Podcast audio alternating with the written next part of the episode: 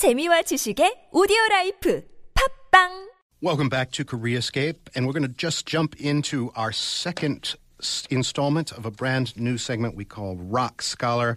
We all know certain superficial things about Korea, but uh, we've invited self avowed Korea nerd Alex Sigrist to dig into the reasons and rationale, the wheres, the why fors, the what's happening about uh, all of the basic facts about Korea. You might recognize Alex from our regular Saturday Expat Intel segment. Alex, welcome back. Thank you, Kurt. It's good to be back. You're making me sound a little bit arrogant. No, Self-avowed. you arrogant, He's never. self-avowed. I don't know if he's actually that good. oh well, you know, but Korea nerd is self-deprecating, so it kind of Yeah. balances out. Um, you told us last week in excruciatingly nerdy detail about uh, yellow dust, and here I am a week later. It was very timely, suffering from rhinitis and sniffles, and uh, knowing all of the scientific details about why I am suffering. So thank you for that. oh, you're welcome. But uh, every week we're going to go into these sort of next level questions. You are going to bring in all of your various disciplines to uh, kind of help us uh, get our heads around these topics, right? yeah, a little bit. I because I had a bachelor's in science, then I got my master's in international studies, uh, a little bit of business as well. So hopefully we can do a variety, like a hodgepodge of disciplines, and make it a little more interesting. Superb. And we want it to be uh, interactive as well. Please do send your thoughts, responses, questions to at Koreascape, hashtag ROK Scholar. We want all of you involved in this conversation. So, Alex, what are we talking about today? Today, we're going to be talking about hygiene, immunity, and the cultural differences that bring about this between Korea and the U.S. and other parts of the world. And it's interesting because when I first I found one really interesting article, and then I thought about the topic, and I'm like, this might be kind of, huh. It sounds from the, the beginning of it, it sounds kind of, eh. But then I started researching it, and there's so much information, statistics, history on it that this is actually going to be quite good. There's yeah, yeah. I- I- there's a lot of superficial little differences in hygiene practices. Um, a lot going on out there. Um, for for one thing, uh, Koreans sneeze different, don't they? Um, yeah, yeah. Koreans just sneeze right out into the open, generally speaking. Oh yeah, um, there- that has a uh, trajectory rate or projection distance of two meters. Two meters. Yeah, that's a lovely one. yeah, on the bus and the subway. There have been some PSAs out there saying, hey, Koreans, sneeze into your arm. Uh, or a lot of Americans and a lot of Europeans sneeze directly into their hands. Which is also bad. That is It- also oh, bad yeah. because you're going to shake hands and touch things. Um, but, you know, it's just custom. into your shirt sleeve is probably the best way to do it. yeah, or bring along some If you tissues ha- unless if you, if you don't have a tissue. Okay, where you want to go with this? Well, uh, we're going to start kind of just by going into the thought experiment right away. Um, so there was an interesting article, and we'll get to it in a bit, and somewhat related to our thought experiment. But this thought experiment is going to be more of a um, kind of a little quiz, see if our listeners know a little bit about histories. So let's lead into it with our thought experiment this week.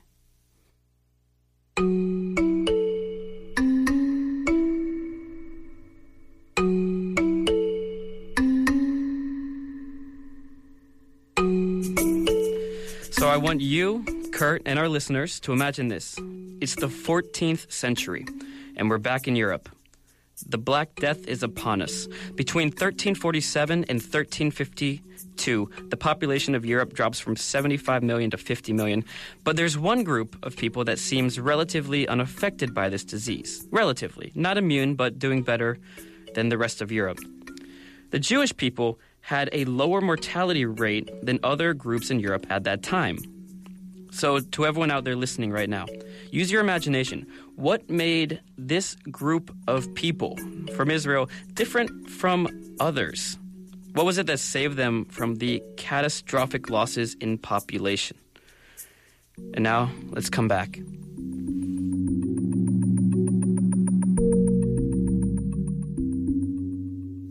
Alex, you always start these Mondays on such a cheerful note. Uh, today I'd like to talk about the Black Death. You know, Yes. well, we've we've come such a long way since the Black Death. Uh, this was, you know, about 400, 500 years before we even knew what bacteria was. There's a little hint. So 75 million to 50 million people just uh, dropping like flies, but apparently the Jewish people had some something of uh, an advantage. Yeah, any guesses? Well, uh, the main thing that distinguishes Jews from others uh, is would be their kosher diet, I would think. Oh, very good guess. Uh, this one was a little bit more related to, as we're going to talk about, cultural differences that led to different hygiene. And back then, they didn't know about bacteria, so they didn't know you had to wash your hands a certain way. But some of their religious practices will be one of the reasons, and we'll get into that in a little bit. Very cool. All right. So um, here in Korea, before we find out the reveal on why uh, many Jews evaded the Black Plague, I guess we're talking about uh, some differences in Korean cultural practices. Yeah, yeah. So, and especially how these differences will affect our immune system, and what are the peculiarities of Korean culture versus, of course, we can talk about U.S. culture a little bit that affect your immunity. So, why don't we start off with an interesting? What would you think? This, this is this is what got me into this. Is the article I found that really got me into it. What do you think is the simplest thing that we do differently from in America versus Korea that leads to much different hygiene?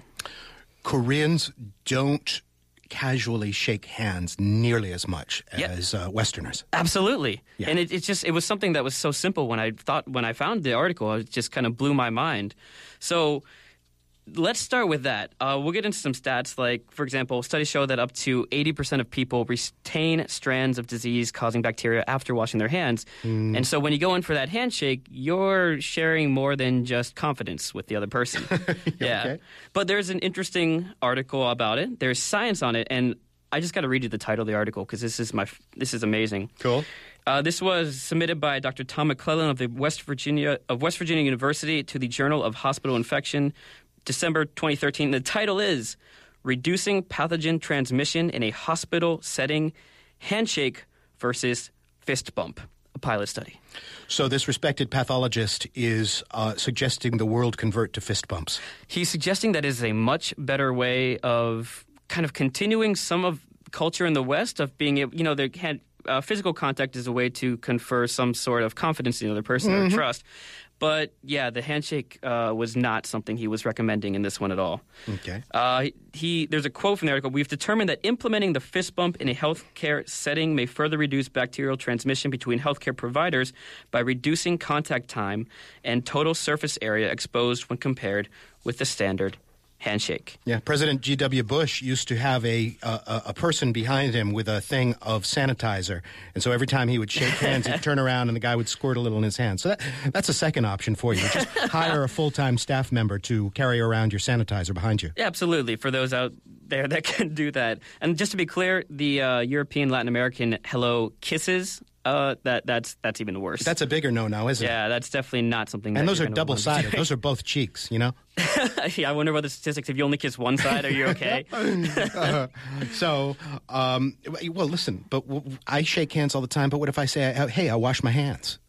oh well, let's get into that. We're going to talk a little bit about bathroom hygiene and uh, washing your hands after the bathroom. Enjoy your breakfast, folks. Yeah, I- I'm going to try and make this as uh, breakfast friendly as possible for everyone. So let's talk about some obvious ones. And again, going back to culture, uh, let's say the squatter versus the regular toilet. The, The throne sitter, the versus throne. the, yeah, okay. The royal throne. the porcelain Now, throne. This one's going to surprise a lot of people because a lot of people think that you know squatter means less surface contact. So Right. clearly, it's going to be much much healthier than the throne. But actually, when they did studies on it, they didn't find that there was actually much of a difference, um, especially because the throne doesn't actually continue to hold on to this bacteria for a long time. It's a dry surface, so most of the disease causing organisms do not last very long. Ah, Yeah, it would have to enter your body through like a cut, like, it, it, and even then, yeah, like it would have to be an opening. So you're actually quite safe. Uh, there's an interesting myth that people have. A lot of people claim that you can pass certain STDs by using the same toilet as someone who had that, but apparently this is false. Abigail Gail Salyers, a PhD, president of the American Society for Microbiology, just straight up said, "To my knowledge, no one has ever acquired an STD on the toilet seat." Yeah, I just like it's, it's so simple. I think she was kind of like surprised that people keep thinking like, no, it's no. that would have to be, yeah, an No. amazingly contrived set of circumstances for you to get an STD from Right. a toilet seat. So I, I So- trust her when she says that. So there's like the myth that we can talk about right away. Like we don't have to worry about the public bathroom there. Yeah. Let's go with there. And one more interesting one we found was talking about another difference, which is more about America. Americans don't use this as much. The bidet. Is The not as common. The Yeah. bidet. I still have no idea how to use those. I, it I mean, scares me. It and that's, scares that's me. So I- bad. you know, is that a bird bath or what is that? I'm just afraid the whole place is going to get like soaked. Yeah. I don't know. Although Koreans do have an affinity for these sort of space age um, uh, toilets with uh, a control panel that looks like the Starship Enterprise, right?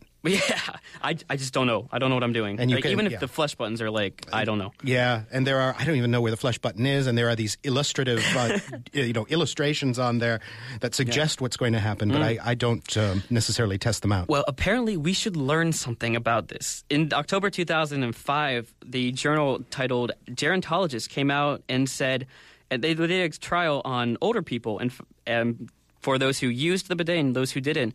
And it turns out that the bacterial content of their urine uh, decreased for the experimental group that was using a bidet. So it's actually much, much cleaner.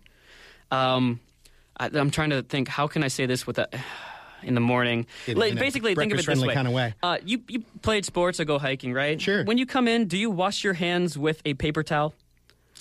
I know. No, I don't. Okay, there's your uh, comparison right there. Uh-huh. Okay, okay. Use your hands. wa- You're yeah, washing okay. your hand with the other hand, Water, which is water. Just use water. Use water. Use so it's water. surprising, and it's actually much, much, much better for the environment. Americans apparently use 34 million rolls of toilet paper a day. We have a ton of facts, but just to kind of skip all these because we don't have as much time. The bidet, if you use a bidet, you're using 75% less toilet paper, and what's related to immunity is that cancer-causing chemicals like dioxins and furans furans are produced during the process of bleaching toilet paper. Ah. These chemicals released into the airways, uh, eh, to the air, the water waves, uh, soils, and even the food chain. And exposure to these can actually affect your immune system, let alone other problems that can happen. You are making me fear my toilet paper.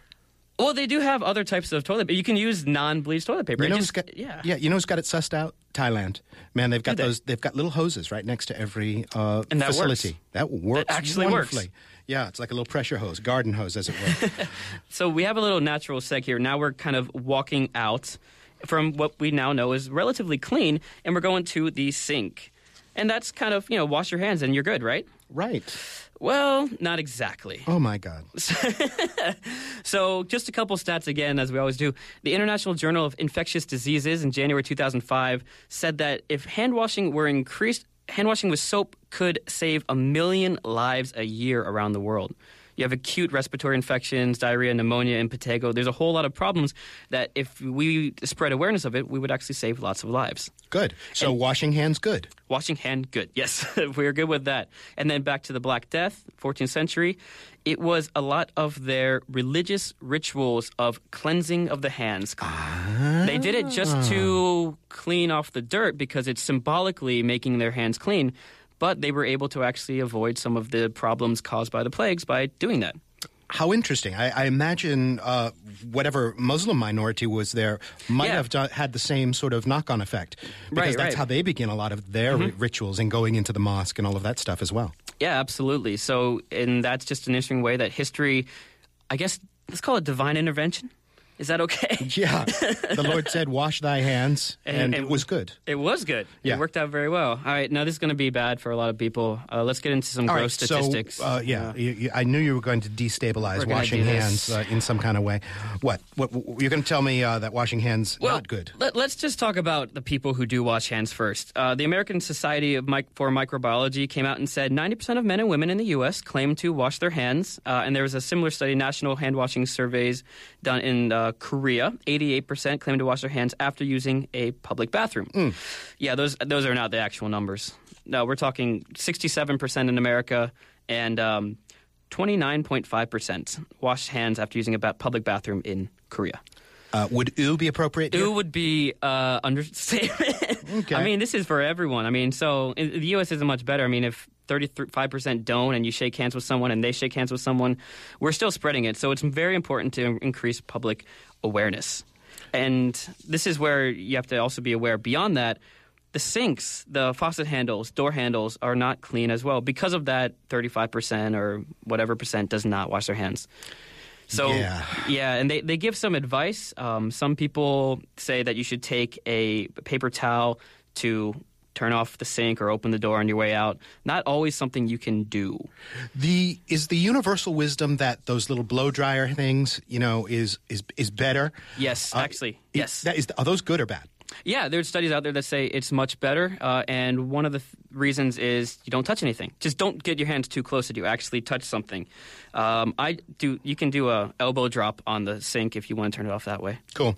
All right, we're um, time is starting to catch up with us, Okay. and I know you've got uh, Yes. something you want to play here. So uh, why don't you lead us into that? Yeah, so can we change our habits? This is about- down to human psychology. Now, Cedar Sinai Medical Center in California was having problems getting their doctors to wash their hands. Hygiene rate was equally as abysmal and actually not even that good. So let's see how easy it was to get them to change their ways in this Freakonomics podcast entitled What Do Hand Washing and Financial Literacy Have in Common? Michael Langberg is the chief medical officer at Cedar Sinai Medical Center in Los Angeles. So there's something in the human condition that somehow disconnects what is really good evidence from personal choice and habit. So, what do you do? The doctors are the best educated people in the hospital, so it wasn't as if they didn't know the danger of carrying around bacteria on their hands. Cedar Sinai tried a bunch of ideas that seemed to make sense. They put up signs and sent out emails. They handed out bottles of hand sanitizer. They even awarded $10 Starbucks gift cards to doctors who did wash their hands. But none of this boosted the hand washing rate. So rather than moving forward, Cedar Sinai took a step backward. And that's when the hospital's chief of staff made a clever and creative decision to take a photo of one of those disgusting bacteria laden palm prints and turn it into the screensaver on the hospital's computers. The screensaver did its job. The hand washing rate shot up to nearly 100%. But to keep the rate high, Langberg says, Cedar Sinai has to be vigilant, has to keep introducing new measures like strategic placement of hand disinfectant. And it's not even enough just to be vigilant. Sometimes you've got to be a little wicked too. How about a little shaming? That's right. The names of doctors who failed to wash their hands were made public during departmental meetings. The first time it happened, I think subsequently, uh, other people in the room are texting the individual to say, you know, do you know that your name is up here for having been caught not doing hand hygiene? And these kinds of consequence um, uh, actions have had a really important impact on the way in which physicians are really aware of hand hygiene. It's humbling, isn't it? To think that the best educated people in the hospital need to be tricked and shamed, even frightened into washing their hands. It shows just how hard behavior change can be, whether it's hand washing or something like learning how to do a better job with your personal finances. We like to think we can flick a switch, make a resolution, maybe take a course, and suddenly we start doing the right thing, the responsible thing.